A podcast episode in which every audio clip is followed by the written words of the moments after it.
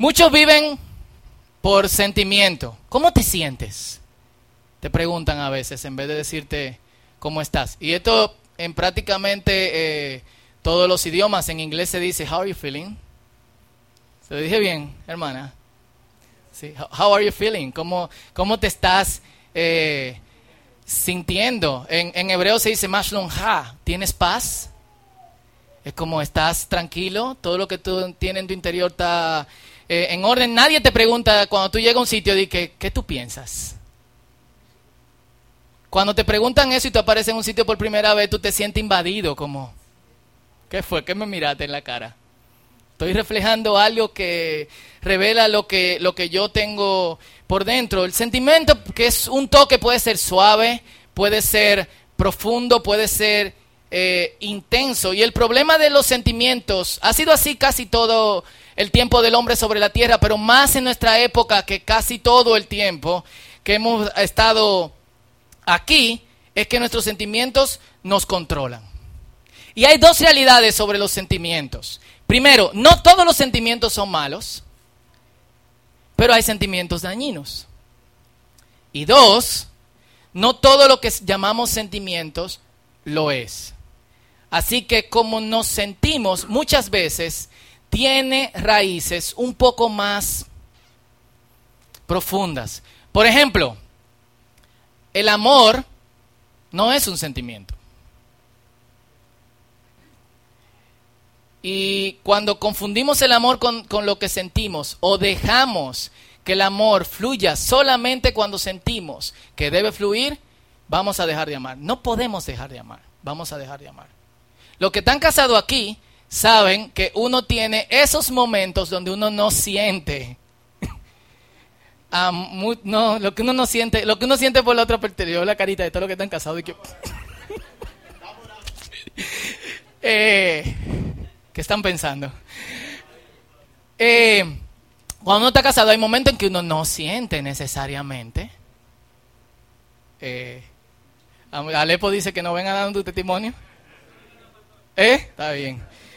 Eh, pero hay que dejar que surjan eh, el amor, vamos a orar, Arepo debe orar por nosotros, todos los que están casados al final, nos vamos a poner aquí, Arepo nos va a poner allá un aceite de oliva, de unción, nos va a ungir a todos, en el nombre de Jesús. Eh, y hay sentimientos dañados, o sea, hay, hay cuestiones más profundas que ocasionan sentimientos negativos y nosotros de alguna otra manera vivimos con esas cosas. Una de esas cosas es el rencor. Rencor es una palabra que nosotros hemos heredado, el español es una lengua, una lengua romance, nosotros hemos heredado del latín. En latín, rencor es podrido, rancio. Eso es lo que significa la palabra rencor. Literalmente, el rencor es un eructo del alma. Así mismo, qué asco. Yo no sé quiénes han comido longaniza o pepino, pero por más chulo que la longaniza sepa y el pepino también, suben y tú compartes eso con todo el mundo. Lo mismo pasa con el rencor. Disculpen el ejemplo, pero nosotros tenemos que ponerlo así. Es destructivo. Si tú tienes algo podrido dentro de ti, eso va a extenderse por todo su cuerpo y va a acabar contigo. No es una cosa que nosotros debemos de, agarrar ni, ni, de, ni de sostener por, por mucho tiempo. Así que las personas que tienen rencor y que viven en rencor, y yo creo que todos, en ciertos niveles, o tenemos rencor por alguien o hemos tenido rencores, ya sea profundo o sea eh, superficial. Hay gente que no aguantamos. Y entendemos que ese sentimiento es inofensivo. No lo es. No lo es. ¿Quién no tiene aquí? Levante la mano. ¿Quién no tiene una gente que no aguanta? Que no pasa. Que tú no aguantas. Tú, tú tienes. ¿Quién no tiene? Levante la mano. Todos menos una persona que levantó la mano. Tenemos cierto nivel de rencor. No lo notamos porque uno aprende a vivir sin eso, pero eh, está ahí. Las personas que viven en rencor optan por dos opciones. O se pudren solos y asumen posiciones y posturas autodestructivas, O desean profundamente y planean que quienes le ocasionaron el rencor, sea pasiva o activamente, también sufran. Y eso nosotros le llamamos venganza. La venganza puede ser rápida. Hay gente que tiene la mecha corta, nosotros le llamamos, y necesitan vengarse inmediatamente. Pero hay personas que tienen esta actitud como de tranquilidad. Que tienen, eh, yo tengo un primo que se llama Edín, y Edín, que ahora vive en Estados Unidos, iba con nosotros a los campamentos de Somijo, de la iglesia metodista. Eh, y yo recuerdo que en los campamentos era un desastre. Había, una, había uno de los cuartos que le decían la guarida. Y en la guarida tú no podías dormir si tú no eras valiente. Te llenaban el bulto de hierba, te ponían pasta en la mano y te pasaban una plumita por aquí. Después tú te llenabas de pasta la cara, etcétera. Eh, una noche, mientras dormíamos, Edín, que en ese entonces tenía como 13 años, es víctima de este bullying. Y lo llenan de pasta dental y de crema de afeitar. Edín se levanta con la risa de todos los muchachos. Y él no se da cuenta, pero cuando se mira en el espejo, sale del baño y dice, oh, me llenaron de pasta. Tranquilo. Edín se limpió, se bañó, fuimos a desayunar, el jugo de adivinanza que daban, la cosa esa. Eh, ese día comí mucho fan porque era el último día del campamento. en la tarde, todos los bultos del cuarto estaban llenos de hierba por Edín. Hay gente que tiene esa capacidad de, ah, tato. Eh, hablamos. Y yo quiero usar dos historias bíblicas donde el rencor y la venganza son, eh, eh, de hecho, son parte importante de, de, la historia.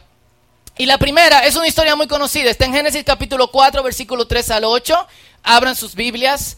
y es la historia de Caín y de y de Abel. Adán y Eva pecan, salen del huerto del Edén, aunque todavía viven en el área cercana al Edén. Dicen que se movieron al área al este de, del Edén. Adán conoce a Eva, que en lenguaje bíblico significa Adán, Adán tuvo sexo con Eva. Eva concibió, es decir, salió preñada, embarazada, se dice preñada por si acaso, y dio a luz un hijo y llamó su nombre Caín, que significa dado porque el Señor le dio un hijo. Y unos meses después siguió teniendo relaciones con Adán, concibió, salió embarazada, nació un hijo y puso su nombre Abel. Abel significa viento, pasajero. Yo no sé si ella presentía que la existencia de Abel sobre la tierra iba a ser corta. o se le cambió el nombre después. La cuestión es que ella dice, bueno, yo creo que no se le cambió de popo, que dice, puso su nombre Abel. ¿Por qué razón? No lo dice. Quizás eh, lo sentía. Abel se dedicó a criar ovejas. En ese tiempo el hombre no comía carne. En el, hombre prediluviano, antes del diluvio, solamente comía manzana, eh, todo tipo de frutas y vegetales menos tallota. Eh, y las, los animales lo usaba para piel y para, y para leche. Y Caín se dedicó a, la tierra. Perdón. Y dice así, Génesis 4, el 3 al 9. Al llegar el tiempo de la cosecha, Caín presentó algunos de sus cultivos como ofrenda para el Señor. Abel también presentó una ofrenda. Y esta es la distinción de la ofrenda de, de, Caín y de la ofrenda de Abel. Las mejores partes de algunos de los corderos que eran primeras crías de su rebaño. El Señor aceptó a Abel y a su ofrenda, pero no aceptó ni a Caín ni a su ofrenda. Esto hizo que Caín se enojara mucho y se veía decaído. ¿Por qué estás tan enojado? preguntó el Señor a Caín. ¿Por qué te ves tan decaído? Serás aceptado si haces lo correcto, pero si te niegas a hacer lo correcto, entonces ten cuidado el pecado está a la puerta, al acecho y ansioso por controlarte. Pero tú debes dominarlo y ser su amo. Esto está muy loco. O sea, eh, Caín habla con Dios. No es, no, o sea, ¿Cuántos de ustedes le gustaría cuando se quillan que Dios le diga, dime, ¿qué te pasa? ¿Qué te pasa? Yo soy Jesús que te saqué de la nada. Sería, ah, pero, pero a veces uno está en algo y no, no, no ve ni siente nada, quiere que Dios le diga algo. El mismo Dios le dice a Caín, viejo, levanta la cara, porque su rostro se, se cayó, él sintió envidia, era el primogénito, era el primer hijo de los primeros hombres sobre la tierra. ¿Por qué Dios no miró su ofrenda como miró la de, la de su hermano? Pero aún así, Dios no solamente ve lo que le pasa en su cara, el ¿por qué te sientes así? Sino que Dios también ve el ¿por qué piensas lo que estás pensando? Lo que estás pensando hacer no te puede, no te, no te, no te domina. Tú tienes control sobre eso. Pero it's up to you. Eso es asunto tuyo. Dios sabía lo que había en el, en el corazón de, de Caín. Y dice que cierto día, Caín dijo a su hermano, vamos al campo. Mientras estaban en el campo, Caín atacó a su hermano Abel y lo mató. Segunda historia. Segunda de Samuel capítulo 13, versículo 20 al versículo 29. Es la historia de Absalón. Absalón es uno de los hijos de David. Ahorita hablamos de Caín y de Abel cuando terminemos con, con Absalón. Eh, dice que el tipo era extremadamente hermoso tenía, se dejaba el cabello largo y al final de cada año se cortaba el cabello y, pesaba varias, eh, varias libras. Esto era un asunto que él lo hacía de hobby. Déjame ver cuánto me creció el cabello cada, eh, cada año. Y, de hecho gozaba de, el rey tenía liderazgo y también tenía una hermana que se llamaba Tamar, que también era extremadamente hermosa. Amnón, uno de sus hermanos, otro hijo de David, pero con otra eh, mujer, ya ustedes saben por qué los hombres dejaron de casarse con varias mujeres, se enamora de su hermana, de su hermana Tamar. Y hace un complot con su tío, no voy a meterme mucho ahí porque no es la historia de ahora, hace un complot con su tío, su tío le dice, ven, yo te arreglo, viola a su hermana, pero cuando la viola dice que el amor con que la, el odio con que la odió fue mayor que el amor con que la amó. El tipo tiene sexo con su hermana y la desprecia. Así que esta muchacha llega donde al salón, como las muchachas solían después de perder la virginidad cambiarse la ropa por ropa de otros colores, ella se rasgó la ropa y se tiró cenizas y tierra en la cabeza y llega donde su hermano, y esto es lo que su hermano le dice, segunda de Samuel 13, 20 al 29, ¿lo tienen? Su hermano Absalión la vio y le preguntó, ¿es verdad que Amnón ha estado contigo? Bien, hermanita, quédate callada por ahora, ya que él es tu hermano. No te angusties por esto. Cualquiera puede pensar, wow, qué corazón el de este tipo, qué, qué templanza, qué hombre de, de, Dios. Así pues, Tamar vivió con una mujer, como una mujer desconsolada en la casa de su hermano Absalón. Vivió con una, una mujer que perdía la virginidad, no tenía oportunidades de casarse otra vez. Ya. Cuando el rey David se enteró de lo que había sucedido, se enojó mucho. E implícitamente el pasaje nos dice, el rey no hizo absolutamente nada. Absalón nunca habló de esto con Amnón, sin embargo, lo odió profundamente por lo que le había hecho a su hermana. Dos años después, cuando se esquilaban las ovejas de Absalón en Baal Azor, cerca de Efraín, Absalón invitó a todos los hijos del rey a una fiesta. Él fue a donde estaba el rey y le dijo, mis esquiladores ya se encuentran trabajando. ¿Podrían el rey y sus siervos venir a celebrar esta ocasión conmigo? Dos años después. El rey contestó, no, hijo mío, si fuéramos todos, seríamos mucha carga para ti. Entonces Absalón insistió, pero aún así el rey dijo que no iría, aunque le dio su bendición. Bien, le dijo al rey, si no puedes ir, ¿por qué no envías a mi hermano Amnón? preguntó el rey. Pero Absalón siguió insistiendo hasta que por fin el rey accedió y dejó que todos sus hijos asistieran, entre ellos Amnón. Así que Absalón preparó un banquete digno de un rey. Absalón le dijo a sus hombres, esperen hasta que Amnón se emborrache. Entonces, a mi señal, mátenlo, no tengan miedo, yo soy quien da la orden. Anímense y háganlo. Por lo tanto, cuando Absalón dio la señal, mataron a Amnón. Enseguida los otros hijos del rey montaron sus mulas y huyeron. La historia de Amnón va por, de Absalón va por varios capítulos. Él no solamente mata a su hermano, sino que él se pone en contra de su, de su papá y su venganza se prolonga por años y años. Es el tipo de persona fría, maquiavélica, que ha tramado, se ha sentado sin que nadie se dé cuenta, por años. ¿Cómo se va a vengar de alguien? Dos historias. En una, la envidia. El efecto del rencor prácticamente inmediato. En otra, algo que le hicieron. ¿Cómo ustedes se hubiesen sentido si fuesen Absalón? ¿Eh? Mal mal.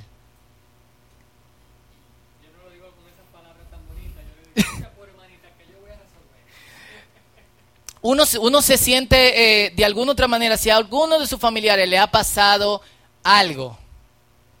Yo, yo recuerdo que la primera vez que yo sentí impotencia fue cuando mi mamá la atracaron en un mercado de los productores. Le robaron 100 pesos. Pero yo me sentí mal, impotente, porque cómo le pasaba eso a, mi mamá. Yo tendría seis eh, o siete años. Aún así, en estas dos situaciones, el rencor no debe ser algo, y es difícil. Es más fácil dar este mensaje basado en Caín y Abel que basado en violaron a tu hermanita. Perdónalo, Dios resuelve. Ajá. Ajá. ¿En serio piensen en eso? El problema con la venganza es este, que no solo acelera la destrucción de quien quieres que sufra, sino que también acelera la tuya. Con la venganza el rencor no termina. Punto.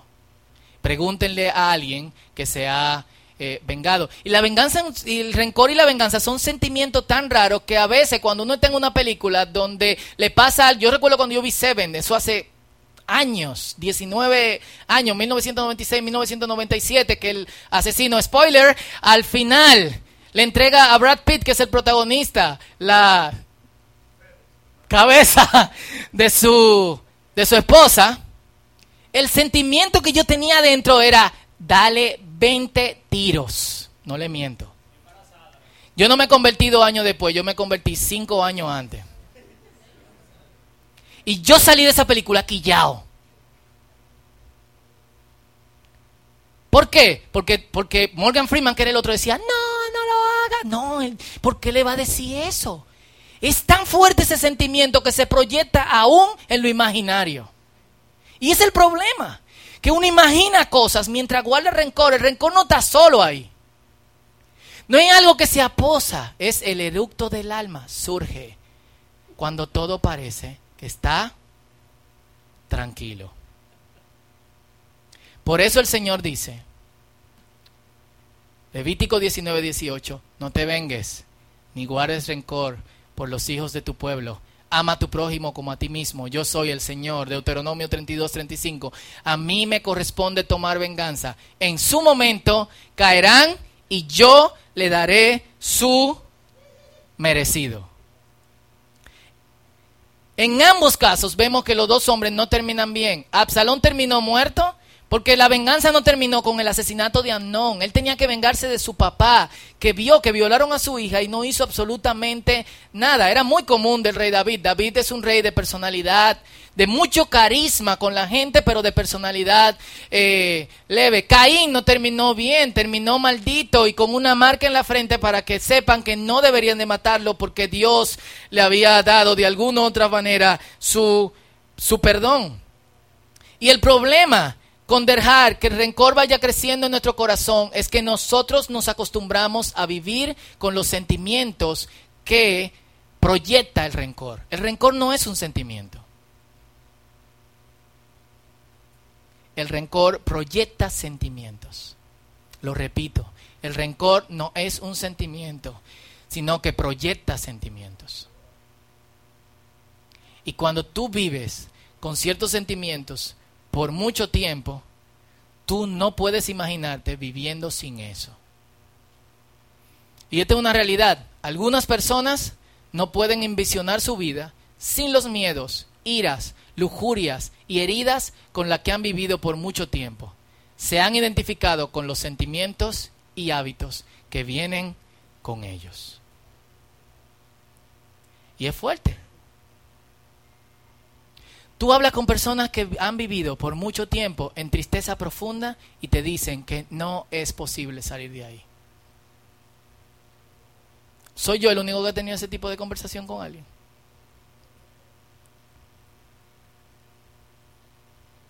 Es fuerte. Pero ese problema tiene solución. Y obviamente yo quiero aclarar dos cosas hoy. Uno, lo podrido del rencor y de las raíces profundas de amargura, aunque se ven muy difíciles, no se salen con el solo acto de querer que se salgan. Yo deseando que no de no tener rencor, el rencor no va a desaparecer necesitamos la intervención y la ayuda de Dios. Dejar el rencor es un acto de fe. Lo repito, dejar el rencor es un acto de fe. ¿Por qué es un acto de fe? Porque yo dejo de jugar a Dios tratando de buscar la forma de que de vengarme de sea lo que sea que me hayan hecho o de tirarme al piso porque por sea lo que sea que me hayan hecho y entrego en las manos de Dios, sea lo que sea que vaya a pasar con eso. Ese acto de liberación requiere la ayuda del Espíritu Santo. Entonces el primer paso es identificar, tenemos rencor. Hermanos, es crítica nuestra situación. El hecho de que todos tengamos una persona que no soportamos es fuerte. Porque a nosotros que se nos ha dicho, ama a tu prójimo como a ti mismo. Hay alguien que es estúpido o idiota o suficientemente necio para que tú no te sientes con esa persona. ¿Cuánto dicen amén? Este no es el tipo de prédica que la gente da, dice amén. Así que yo voy a decir cuatro cosas que tienen que ver con mover el sentimiento o los sentimientos que trae el rencor. Pero el rencor tiene que ser lidiado personalmente con Dios. Y el primer paso es yo reconocer, tengo rencor, Señor, necesito asistencia urgente, ahora. Y por lo que hemos hecho, por lo que hemos dicho, todos nosotros aquí necesitamos hacer eso. Hermana.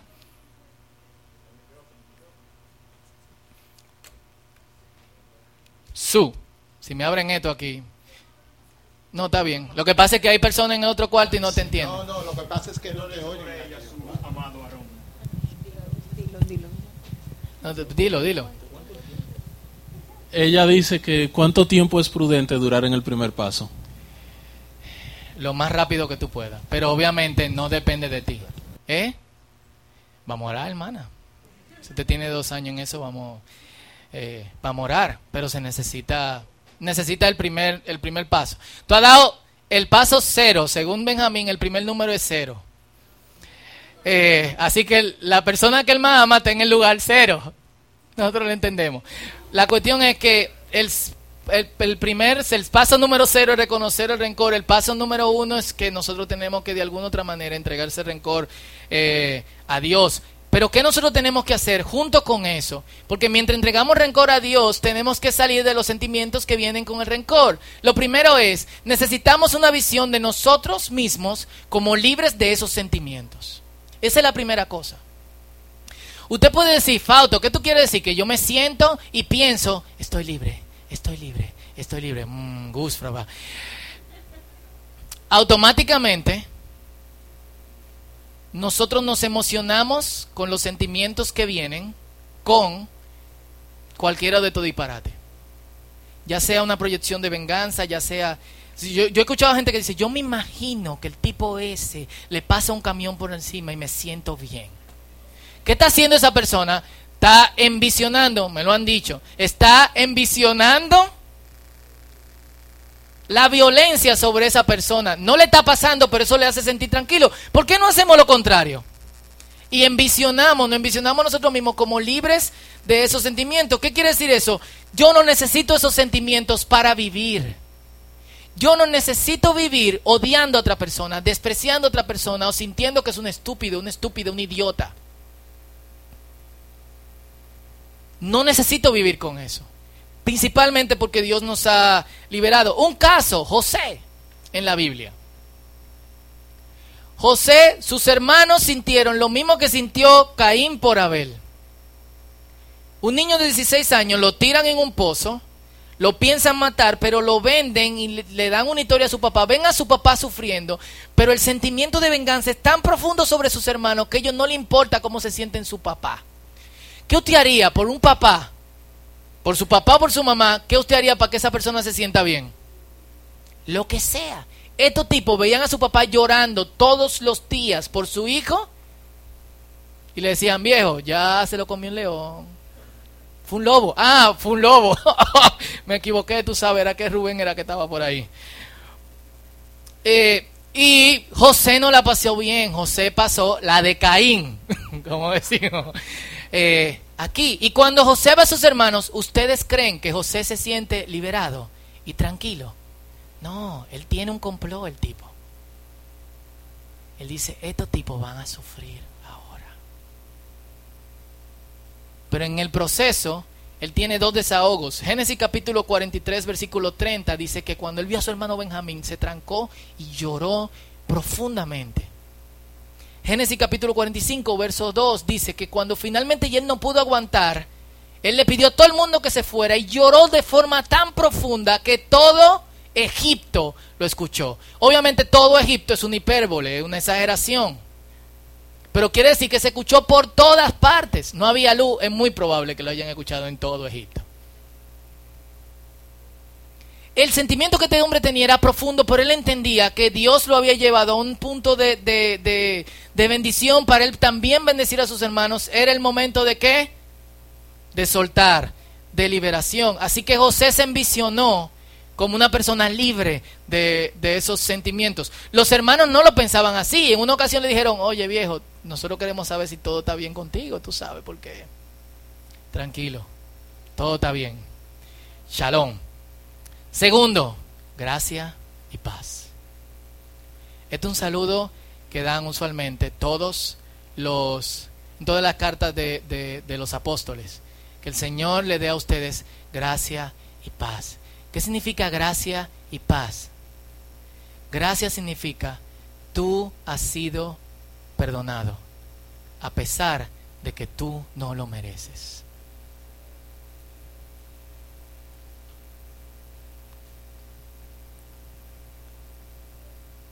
Y tú has sido liberado de, que, que Dios te castigue. Ya tú no estás bajo el castigo de Dios, sino que tú estás bajo el amor de Dios. Y eso debe proyectar sobre nosotros un sentimiento de paz. Y la gracia tiene un componente importante y que no se puede desconectar de ella. Den por gracia lo que por gracia ustedes han recibido. Usualmente vemos entre los cristianos que los que más hablan de gracia son los más desgraciados. No seamos así. Y esto obviamente también es un proceso eh, de fe. Así que hay lo que se llaman cuatro niveles del, del, amor, que es algo que nosotros como creyentes debemos de practicar de alguna u otra manera. El primer nivel del que nosotros no podemos salir antes de pasar al otro es Dios me amó primero. Tenemos que sentirnos amados por Dios. Y tenemos que saber que eso es suficiente. Y esto es imprescindible para desconectarnos del amor como sentimiento. Porque el amor como sentimiento necesita que alguien sea recíproco a ese amor. El amor como una actividad de Dios sobre nuestras vidas no necesita reciprocidad porque todo lo que tiene lo tiene de parte de quién? De Dios. Así que da libremente, es una fuente inagotable de amor y muy pocos creyentes han experimentado esto. Es triste, muy triste. Entonces, lo primero es, hoy, todos nosotros deberíamos de tomarnos una hora por lo menos y pensar, Dios me ama. No te sientas mal con eso. Siéntete bien. Tú eres peor de lo que yo pienso y yo soy mucho peor de lo que tú piensas. Sin embargo, alguien dijo por ahí, ya lo sabe. Sin embargo, como dice Wellman, amén. Sin embargo, Dios me ama y Dios te ama. Nosotros amamos a Dios porque Dios nos amó primero. Tres, y entonces amamos a otros porque Dios nos amó. Cuatro, nos rodeamos de una comunidad de gente que entiende el amor de Dios. Esto no es cualquier congregación cristiana. Hay muchas congregaciones cristianas donde la condenación, eh, la ira, el rencor, son cosas que se eh, se abrazan y se animan, se estimulan, lamentablemente. Entonces, en la búsqueda de una comunidad de fe, si no tienes una comunidad de fe, tú tienes que encontrar una comunidad de fe donde tú recibas gracia y paz, donde tú te sientas abrazado a pesar de, de lo que tú eres y donde tú puedas decir lo que sea que te esté pasando y lo que sea con que tú estés bregando y la gente, en vez de condenarte y de sacarte de esa comunidad, te diga, Dios te ama, vamos a caminar contigo, vamos a trabajar contigo a través de eso. Dios nos amó primero, lo amamos porque Él nos amó, amamos a otros porque Dios nos amó. Nos rodeamos de una comunidad de gente que entiende el amor de Dios. Perfecto. ¿Todo bien hasta ahora? Cool. Tercero, hay una respuesta activa. Entonces, yo oro por lo que me hacen daño. Pero no oro diciendo, Señor, que le pase el camión ahora. Mateo capítulo 5, versículo 44 dice, cuando alguien esté contra tuya y te haga pasar un tiempo difícil, responde con el poder de la oración. Pues de esa manera estás resolviendo el asunto desde tu verdadero yo, el que es a imagen y semejanza de Dios. Boom.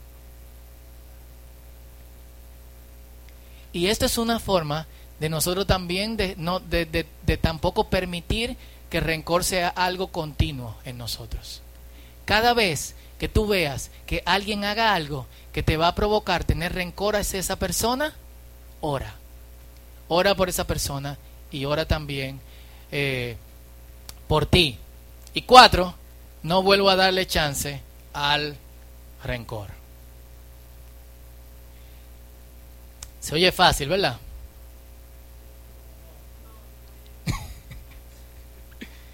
es, bastante, eh, bastante difícil. Así que esto requiere un paso de fe.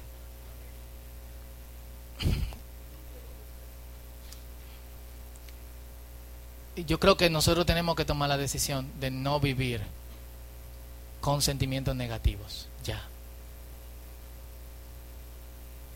Y eso primero requiere restauración y sanidad y luego requiere un cambio de hábitos. Por eso la Biblia no solamente nos dice cuáles son las obras de la carne, sino que al mismo tiempo nos dice cuál es el fruto del Espíritu. Porque esas cosas tienen que ser sustituidas por hábitos, eh, por hábitos diferentes. Y esa fe nos guía a esperanza y nos guía a, a gozo. Espérate, micrófono. Si tú quieres un cuarto allí donde tú ves el culto y estás tranquila con la niña. Eh, si me permites agregar un paso cero, Se puede parar para que todos te vean. está un poquito difícil Ok. por David. Eh, si me permites agregar un paso cero, sería pedirle a Dios que nos ayude a darnos cuenta si tenemos algún rencor que no recordamos, porque en algunos casos, y me ha sucedido a mí, ahora mismo yo estaba pensando en, las personas a quienes yo le tengo rencor para ver si empiezo a, tra- a trabajar eso. Y al principio solamente me recordaba de dos gente. Y después empecé a pensar y yo, ok, espérate, también está fulano, fulana y fulano. y como que van llegando, tú sabes. Entonces, el primer paso sería, o, el paso cero, sería pedirle honestamente a Dios que para este proceso nos ayude a identificar a quienes le tenemos rencor y que nos dé la fuerza para entonces seguir con los siguientes pasos. Amén, así es. Eh, gracias, Cristian. Eh, Esdras quiere decir algo ahí atrás.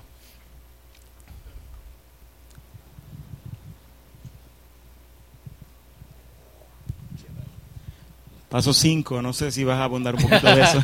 Estamos agregando paso con copyright. Es que yo entiendo que eso es una lucha y que tú puedes volver a caer. Y usualmente cuando caemos, nosotros como seres ah, matemáticos, posmodernistas, como tú lo quieras llamar, queremos de mm, soluciones definitivas. Y cuando, Señor, sáname de esto, como dice Marco, sí, que un tipo dijo, Marco, úngeme para que todo lo que tú tienes, toda la unción, toda la cosa, eh, me caiga. Marco, si yo reprendo espíritu de vagancia, porque es un ejercicio. Él pasó muchos años e- estudiando y asimismo nosotros queremos algo definitivo. Y yo entiendo que muchas veces eh, nuestras vidas son por procesos y caemos en un loop. Nos caemos y debemos volver a levantarnos en ese sentido. Pasan años, tú no te das cuenta como cristian y algo aflora. Por ejemplo, a la prédica pasada que hablaban del perdón. Uno tiene que eh, enfrentar y mirar y escarbar qué hay adentro, que tú no sabes y que surge después, como Walking Dead, y viene tras de ti, y tú enfrentarlo y comenzar desde cero, y atreverte a comenzar from scratch para que el Señor te bregue. Amén. Aquí. Alex, pregunta. Da- Dame un minuto. Perdón, lo que pasa es que hay personas en otros cuartos y no escuchan. Fausto, ¿por qué se encuentra más difícil el rencor cuando es provocado por otro cristiano o una persona tan cercana en comparación a una persona inconversa? Porque uno tiene la expectativa de que el cristiano sea una persona viviendo en santidad y como dos centímetros de la tierra, levitando. Yo creo que tenemos que empezar que pensar en nuestros hermanos cristianos como gente, como gente falible eh, y personas que de alguna otra manera tienen eh, tienen errores. Yo conté esto antes, pero lo voy a contar otra vez. Eh, tenemos que acabar porque no hemos entendido suma, bastante. Pero una vez estábamos estudiando, estaba Noelia con alguien que, que estudiaba y nos estaba hablando de una persona que conocía y que, que era cristiana, que cómo esa persona vivía de esa manera si era creyente. Y yo le dije, esa persona va al círculo. Y ella se puso como, oh, eh, eh". y yo le dije, eh, tú- ¿cuál, cuál es el problema con que sea cristiana y sea así? Yo sé que tiene que transformarse, pero si nosotros no la recibimos, ¿en qué, en qué momento, lugar o espacio va a tener eh, oportunidad de transformación o de restauración? Entonces, es difícil porque uno tiene la expectativa de que nuestros hermanos creyentes sean eh, diferentes. No en el, en el sentido de santidad de la palabra. Lamentablemente, somos gente imperfecta en, en- en reparación. Sea quien sea con que, que- que haya provocado el dolor en nosotros. Y hay gente que lo provoca activamente. Es decir, hay gente que se pone para jodernos la vida. Lo digo así para que se sepa la intensidad que tiene el asunto. Pero hay gente que mm, pasivamente hicieron cosas, o sea, que te molestaron y tú guardaste rencor contra esa, eh, contra esa persona, sea creyente o no, y siendo creyente es más difícil por la expectativa que creemos, pero sea creyente o no, tenemos que empezar a hacer ese trabajo por el bien de nosotros, porque rencor es rancio, es podrido. Y el Señor a su tiempo le dará su, su merecido. Amén. Vamos a orar. Si pueden ponerse de pie conmigo. Perdonen que no entendimos un poco, pero esto es importante. Muy importante. ¿Cuántos lo creen así? Y de hecho esto no es un tema de un domingo.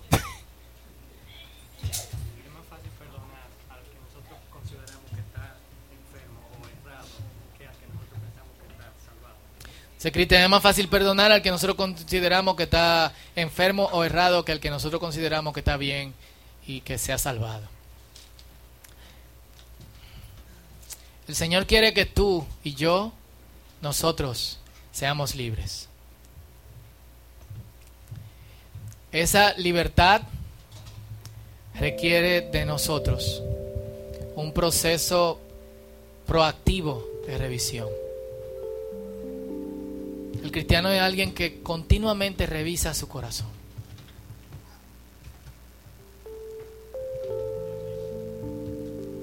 Y yo sé que muchas de las cosas que te han hecho son justificadas. O que le han hecho a alguien que tú amas. No tuvo bien. No debió pasar.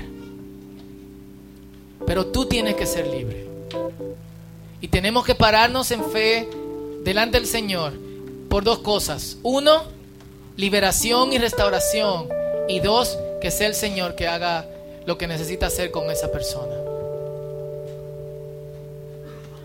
Y yo creo que el nivel de orar por quienes nos hacen daño es el nivel donde nosotros nos damos cuenta que estamos sanos. Así que vamos a tener 30 segundos y piensa, ¿qué hay? ¿Quiénes son? ¿Con quién no tengo cosas resueltas? ¿Quién ha provocado este podredumbre, podredumbre dentro de mí? Y luego oramos juntos. Este es tu tiempo con